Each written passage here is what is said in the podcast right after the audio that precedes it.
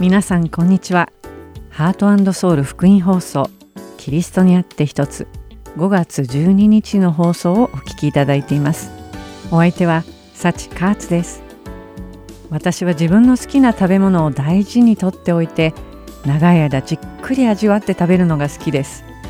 ですので誰かが私の好きなものをくれると冷蔵庫にしまっておいてちょっとずつ味わいなるべく長い間楽しめるようにします。そんな私の行動にイライラする人もいればストレートに早く食べてしまいなさいという人もいます。誰でも食べ方にはいろいろあると思います。それはその人の性格にもよるのではないでしょうか。私がこのような食べ方をするのは食べ終わってしまうともう自分の大好きなものを味わう楽しみがなくなってしまうからです。しかしこの食べ方には問題があります。少しずつちびちびと長い期間食べていることで時に食べ物が腐ってしまうのですそんな時にはものすごくショックでああさっさと食べておけばよかったと後悔するのです23日前にはまだ腐っていなかった自分の大好物な食べ物を捨てなければならないのは本当に残念ですが病気になるよりはましです。ゴミ箱に捨てられていく食べ物を見ながら私は腐って朽ち果てていくさまざまなものを思い起こしました。ほとんどの食べ物には消費期限があります。消費期限はこの日付までに消費すれば安全に消費できますという表示ですよね。ある食品は数日で消費期限が切れますがスナック菓子やインスタントラーメンなど製造されてから1年ほどは大丈夫なものもありますね。いずれにせよほとんどの食品が消費期限を過ぎてしまうと腐ったり劣化して食べられなくなります。このことからあることを考えました。一切れのパンがあったとして今日期限が切れたとしましょう。どうやったらこのパンが消費するのに安全かどうかわかるでしょうか見た目で判断する、匂いを嗅いでみる、食べてみるといった3つの方法が思いつきますが、この3つの方法の中でまず一番最初に腐ったことに気がつけるのは見た目に異変が起こることではないでしょうか。見た目で判断するとパンにカビが生えていることでそれは腐ったと判断できます。ではカビが生える直前はどうでしょうかカビが生えていると目で見て確認できなければ腐っていないと言えるでしょうか理論的にはまあそうかもしれません。しかし実際には腐ってしまっているパンと変わりなく傷んでしまっているのではないでしょうか。ではいつ腐り始めたのでしょうか。よく考えてみると食べ物が傷む過程はオーブンで焼き上がった直後に始まっていると言えないでしょうか。これはパンに限ったことではありません。他のあらゆることに該当すると思うのです。この世で作られたもので出来上がってから新しくなっていくものは一つもないのです。新車も運転し始めたらその瞬間から中古車になります。新しく新調した服も袖を通せば古着になります。食べ物も同じで調理し終えた瞬間から腐る過程が開始します。私たちの魂はどうでしょうか？罪を持って生まれてきた私たちは時間が経つにつれてさらに罪の深みに沈んでいくのでしょうかそう考えると私たちは生まれるや否や地獄を目指していることになります。しかし私たちの魂を救うために神様がイエス様を送ってくださったので私たちは生まれながら地獄への道をたどらなければならないところを免れました。この事実こそ神様の恵みであり福音です。この続きは賛美の後にお話ししましょう。糸高きところに栄光が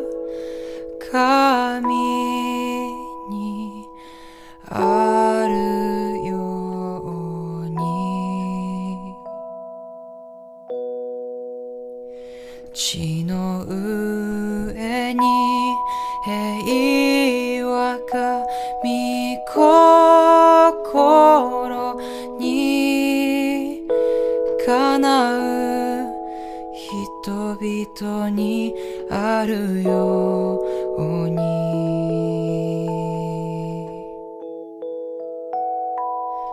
糸高きところ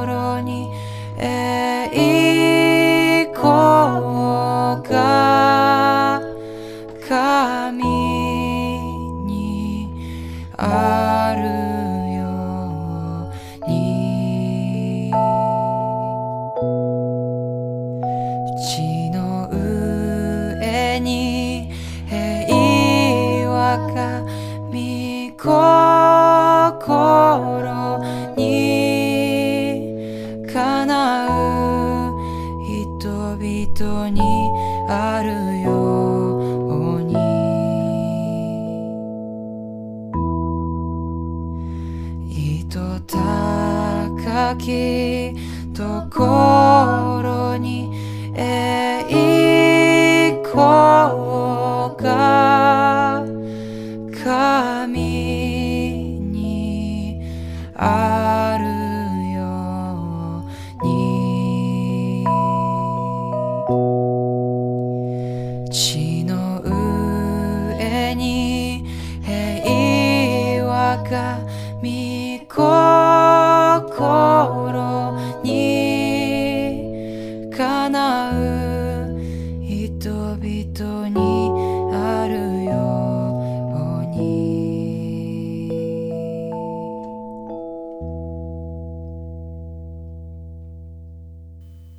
すべてのものは出来上がった瞬間から腐り始めると気づいた時に私は私たちの信仰生活について考えました。なぜクリスチャンはイエス様の愛によって生まれ変わったのにもかかわらず罪を犯し続けてしまうのでしょうか。イエス様を通して新しい命をいただいたのに私たちの肉は未だに罪で満ちています。こういうわけで私たちは腐敗、劣化の経路をたどっているのではないでしょうか。決してなくなることのない罪によって私たちの魂は日々終わりに近づいているのです。著名な21世紀の説教者ジョン・パイパー氏は毎朝呼吸をしている自分が目覚めるたびに救いが必要だと自覚して一日が始まると言いました。パイパー氏の言葉によって神学的な議論が巻き起こらないといいのですが私たちはイエス様の血潮によって救いを得ましたが私たちには罪の根が心の内にあり毎日罪を犯してしまいます。使徒パウロも自分の肉に潜む罪を認識してとても苦しみました。ローマ人への手紙7章1819節を読んでみましょう。私は私のうちすなわち私の肉のうちに善が住んでいないのを知っています。私には善をしたいという願いがいつもあるのにそれを実行することがないからです。私は自分でしたいと思う善を行わないでかえってしたくない悪を行っています。では私たちは一体どうすればいいのでしょうか私たちのうちには善が住んでおらず毎朝肉の思いを携えて一日を迎えしたいと思う善は行わずしたくない悪を行っている私たちは一体どうすればいいのでしょうか？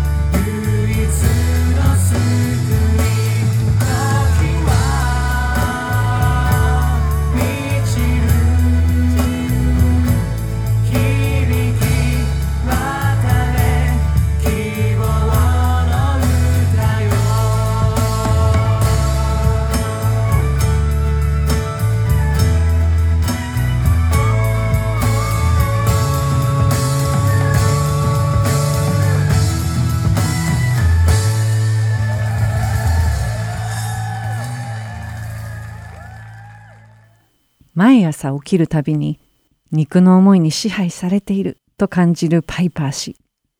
自分の肉のうちに善は済まずかえって悪を行ってしまうと告白するパウロ。そしてイエス様を心にお迎えして新しいものに作り変えられたにもかかわらず腐敗の道をたどる私たちクリスチャン。これらの例はすべて同じ問題です。どうにかして日ごとにまとわりついてくる罪から解放される手立てはないのでしょうか。救いを受けて新しく生まれ変わった私たちは出来上がった瞬間に劣化が始まる食べ物のようにならないために腐敗の道を阻止することはできないのでしょうか。答えは至ってシンプルです。私たちは毎日新しくされればよいのです。キリストにあって毎日生まれ変わらせていただければよいのです。もちろん生まれ変わるたびにまた腐敗の道を下っていってしまいます。しかし腐り始めたらその度にまた生まれ変わればよいのです。まさにこのことを使徒パウロはコリント人への手紙第一15章31節で説明しています。お読みしましょう。兄弟たち、私にとって毎日が死の連続です。これは私たちの主キリストイエスにあってあなた方を誇る私の誇りにかけて誓って言えることです。私たちの自己が日々死ぬなら恵み深い神様は私たちを助け何度でも生き返らせてくださるのです。愛歌3章22節と23節には私たちが滅び伏せなかったのは主の恵みによる。主の憐れみは尽きないからだ。それは朝ごとに新しい。あなたの真実は力強い。とあります。神様の憐れみは尽きることはありません。主の恵みは神様を信じ、自分の罪のためにイエス様が十字架にかかってくださったと信じ、罪許されて救いを受けた瞬間にただ一度だけ与えられるのではなく毎日与えていただけるものなのです。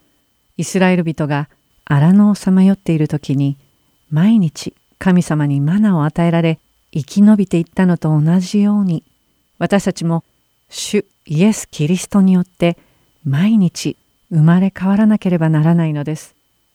この世で肉のうちに生きる間はずっとうちに潜む罪によって私たちは日々朽ち果てていきます。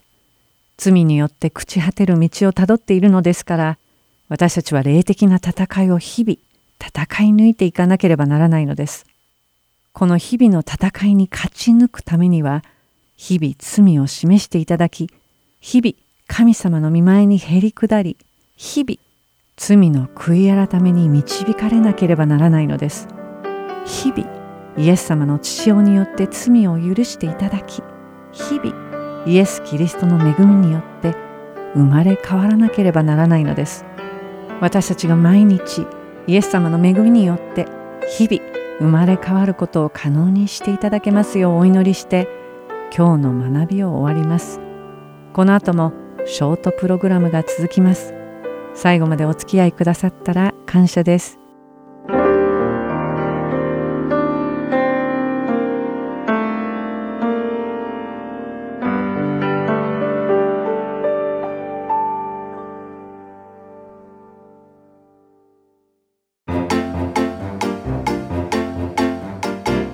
またこれからもハートソウルの CD をご希望の方は、ハートソウル .org.gmail.com」h e a r t a n d s e o u l o r g アットマーク gmail.com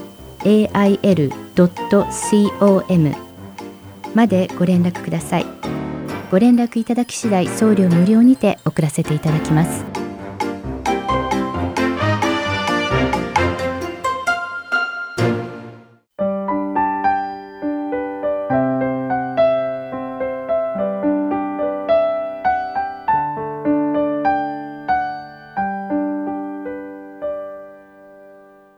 次はハーベストタイムミニストリーズがお送りする中川健一先生のバイブル Q&A です。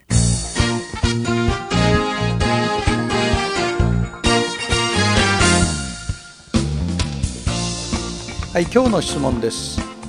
中川先生は福音主義的な教会とか聖書を福音主義的に捉えるならという言葉を時々メッセージの中で使われますが福音主義的とはどういう意味ですか？こういう質問です。はい、良い質問ありがとうございます。確かにね、こういう専門用語を説明しないで使うってことは、コミュニケーションが成立しないわけですから、大いに反省の余地がありますね。福音主義的な教会っていうのは福音派とも呼ばれます。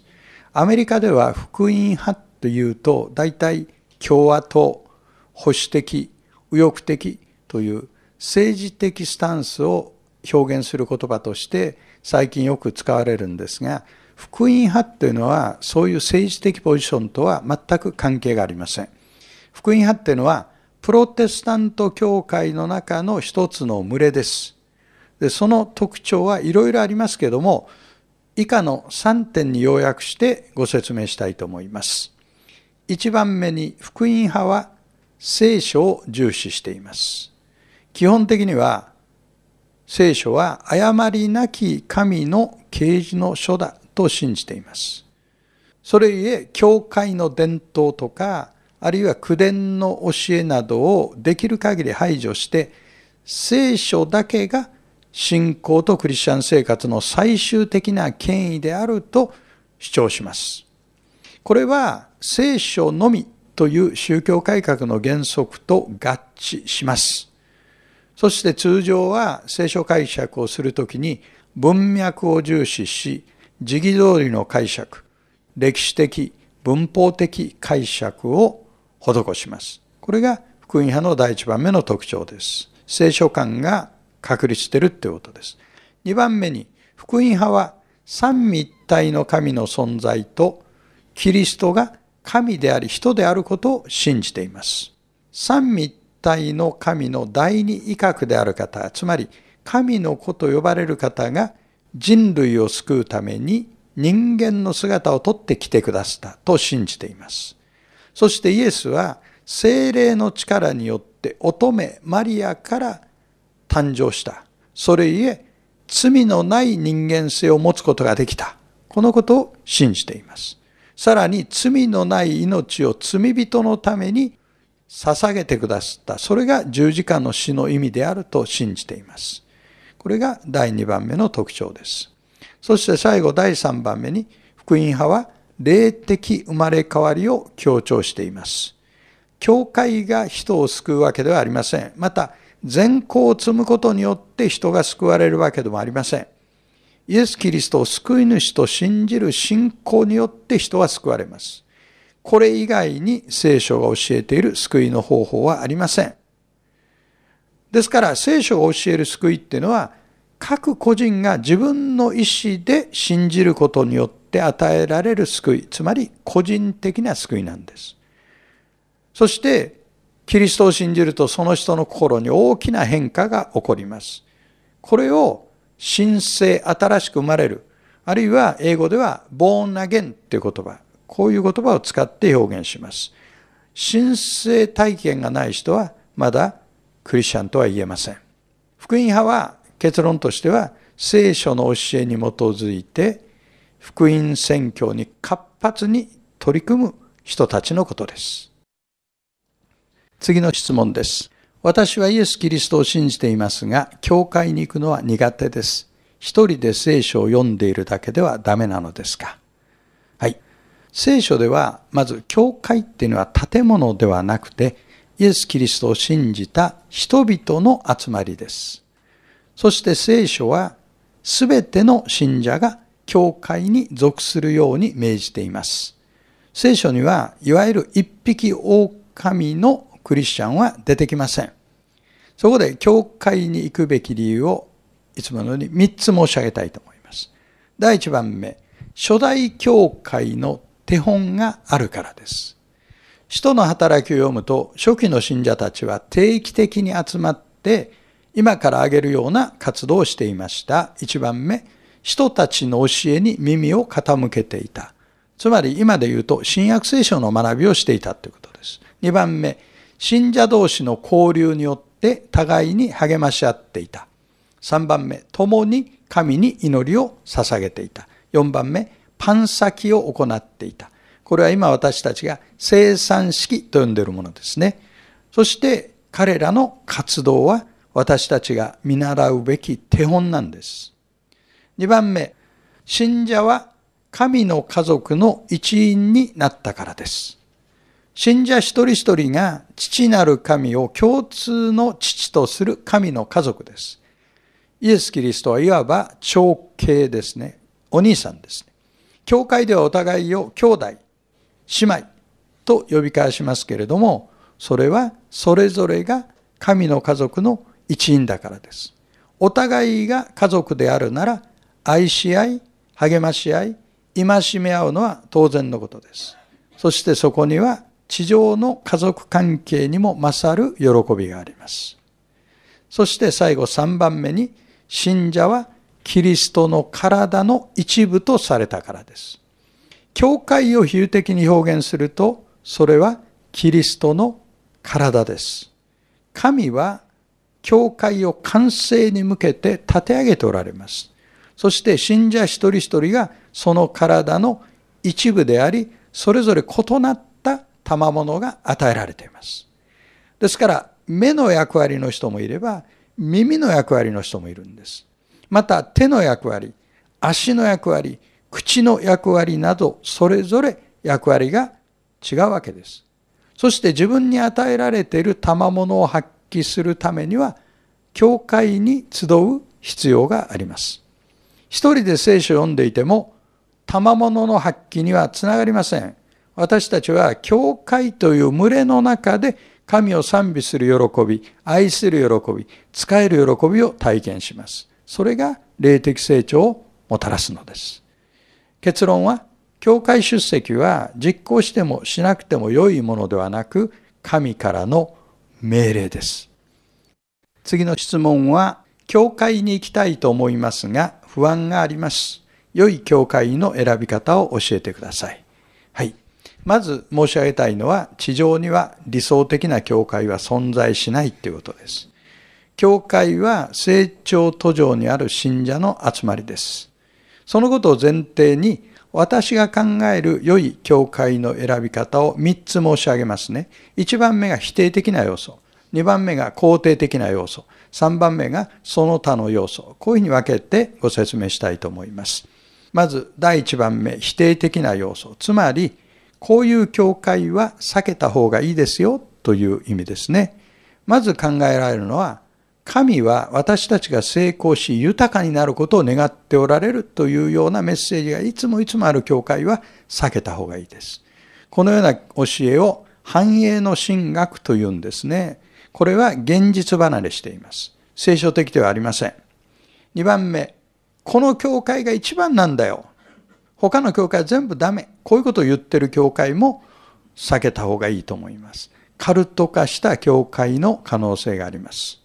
さらに、恐怖心に訴えかけるメッセージをいつもしている教会。これも危ないですね。2番目に肯定的な要素を考えてみましょう。これは良い教会の特徴ですね。まず何よりも、イエス・キリストの福音が語られている教会は良い教会です。つまり、人間は罪人であり、救いを必要としている。イエス・キリストだけが唯一の救い主である。このようなことが常に語られているということです。さらに、聖書を誤りなき神の言葉と信じている教会は良い教会です。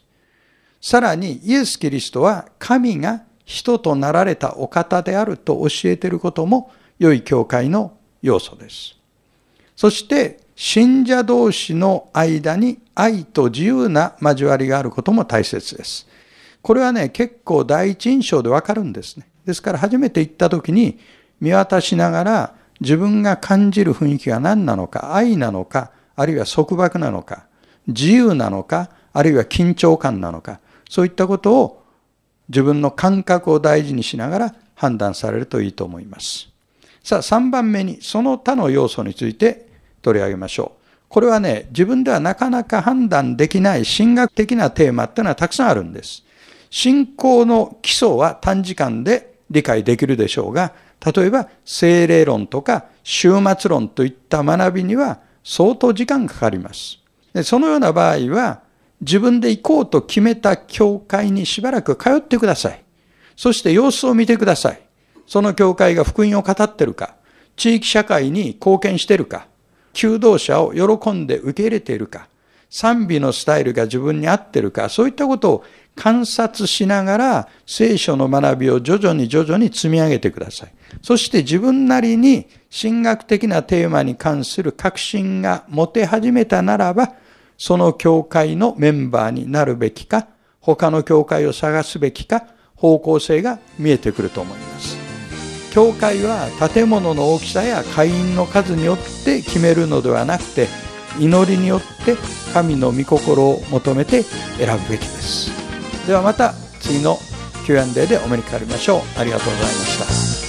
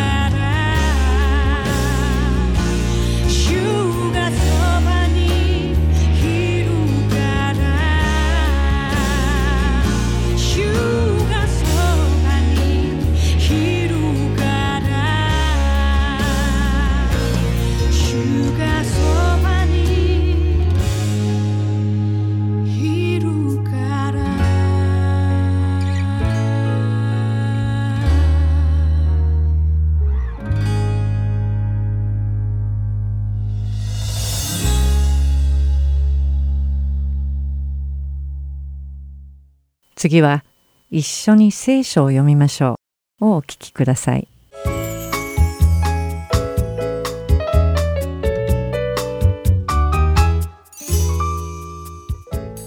皆さんこんにちは。一緒に聖書を読みましょうの時間です。お相手はいつものように横山まさるです。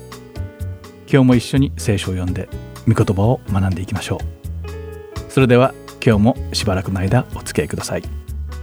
さて皆さんは誰かに嫌なことをされたら簡単に許せますか？それとも許してあげるためには何か条件をつけたりしますか？例えば私にこんなに悪いことをしたんだからお詫びにはこうしてくれたら許してもいいよなどと考えてしまうのではないでしょうか。大抵の場合私たちは人を許す時にはこんな風に思ってしまいます。しかし聖書に書かれている許しとはこのように私たちが考えている許しとは大きく違うものなのです。そしてこの許しを受けるのには何の条件も行動も必要としないのです。神様は私たちの罪を許してくださいました。ご自分のたった一人の息子を私たちの罪をあがなうために送ってくださったのです。そのために神様は私たちに自分たちの罪を償えとはおっしゃらないのです。私たちの罪は神様のご子息であるイエス・キリストがすでにあがなってくださっているからです。だからこそ聖書には主が私たちを許してくださったのと同じように私たちも許すべきだと書かれているのです。聖書は人を許す時には無条件で許しまた許した後はそのことをすっぱりと忘れるべきだと教えています。ヘブル人への手紙の第10章の17節で神様は私たちが犯した罪と無法な行いを決して思い出すことはないと約束してくださっています。また三箇所の第7章の19節には神様が私たちの罪を海の深いところへ投げ捨ててくださるとも書かれています。つまり神様はその罪のことをもう決して振り返ってご覧にならないということなのです。私たちが神様からいただいた許しとはこのような許しなのです。そして私たちをお許しになった後決してそのことを思い出されないということこそが神様が私たちに見せてくださる恩寵でもあります。そして主は私たちを許すためにどのような条件を付加することもなさいません。イエス・キリストの血によって私たちの罪を許してくださったからです。もし私たちがこのように素晴らしい許しを経験しているなら私たちも同じように人を許さなくてはならないのです。今日皆さんと一緒に読んでいくルカの福音書第17章では私たちが他人をどのように許すべきなのかが書かれていますそれでは一緒に読んでいきましょう。ルカの福音書第17章の3節から4節です。気をつけていなさい。もし兄弟が罪を犯したなら彼を戒めなさい。そして悔い改めれば許しなさい。仮にあなたに対して一日に7度罪を犯しても悔い改めますと言って7度あなたのところに来るなら許してやりなさい。もし誰かがあなたに対して罪を犯しそしてその非を認め許しを請う時私たちはその人を許さなくてはならないのです。主は許す時には無条件で許しなさいとおっしゃっています。きっと2度や3度の過ちなら誰でも許せるでしょう。しかしイエス様は同じ日に7回もの過ちを私たちに対して犯した相手でもその相手が戻ってきて許しを請うのならそれを許せとおっしゃっているのです。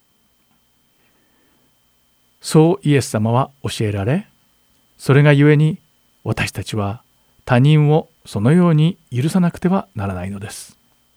しかしこれを実行するのは難しいとは思いませんか？いや全くその通りでこれは決して簡単なことではありません。でもそれがクリスチャンであるということなのです。険しい道を歩み困難に立ち向かうことこそ私たちクリスチャンが進んで行うべきことなのです。イエス様が一日に7回でも過ちを許しなさいと言われているのは実は主が私たちの罪を日に7回も許してくださるのだと教えてくださっているのです。自分たちが許されたのと同じように人を許すこと。これは人から強制されてできることではありません。無条件でかつ完全に罪を許された経験をした人たちがそれを自覚した時に心から本当に他人を許せるように自然になっていくのです。私たちが皆イエス様が許してくださったように人を許せるようになることを願っています。では祈りましょう。神様私たちの罪を許してくださって本当にありがとうございます。イエス様が私たちの罪を許された時に示された恵みを私たちもまた他人に示せるようにお助けください私たちのすべての罪を許してくださったように私たちもまた他人を許すことができるように力を授けてください主イエス様の皆において祈ります。アーメン。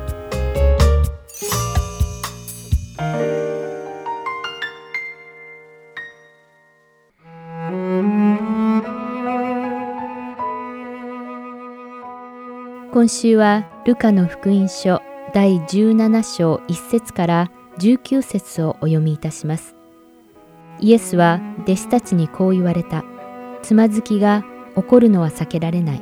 だが、つまずきを起こさせるものは災いだ。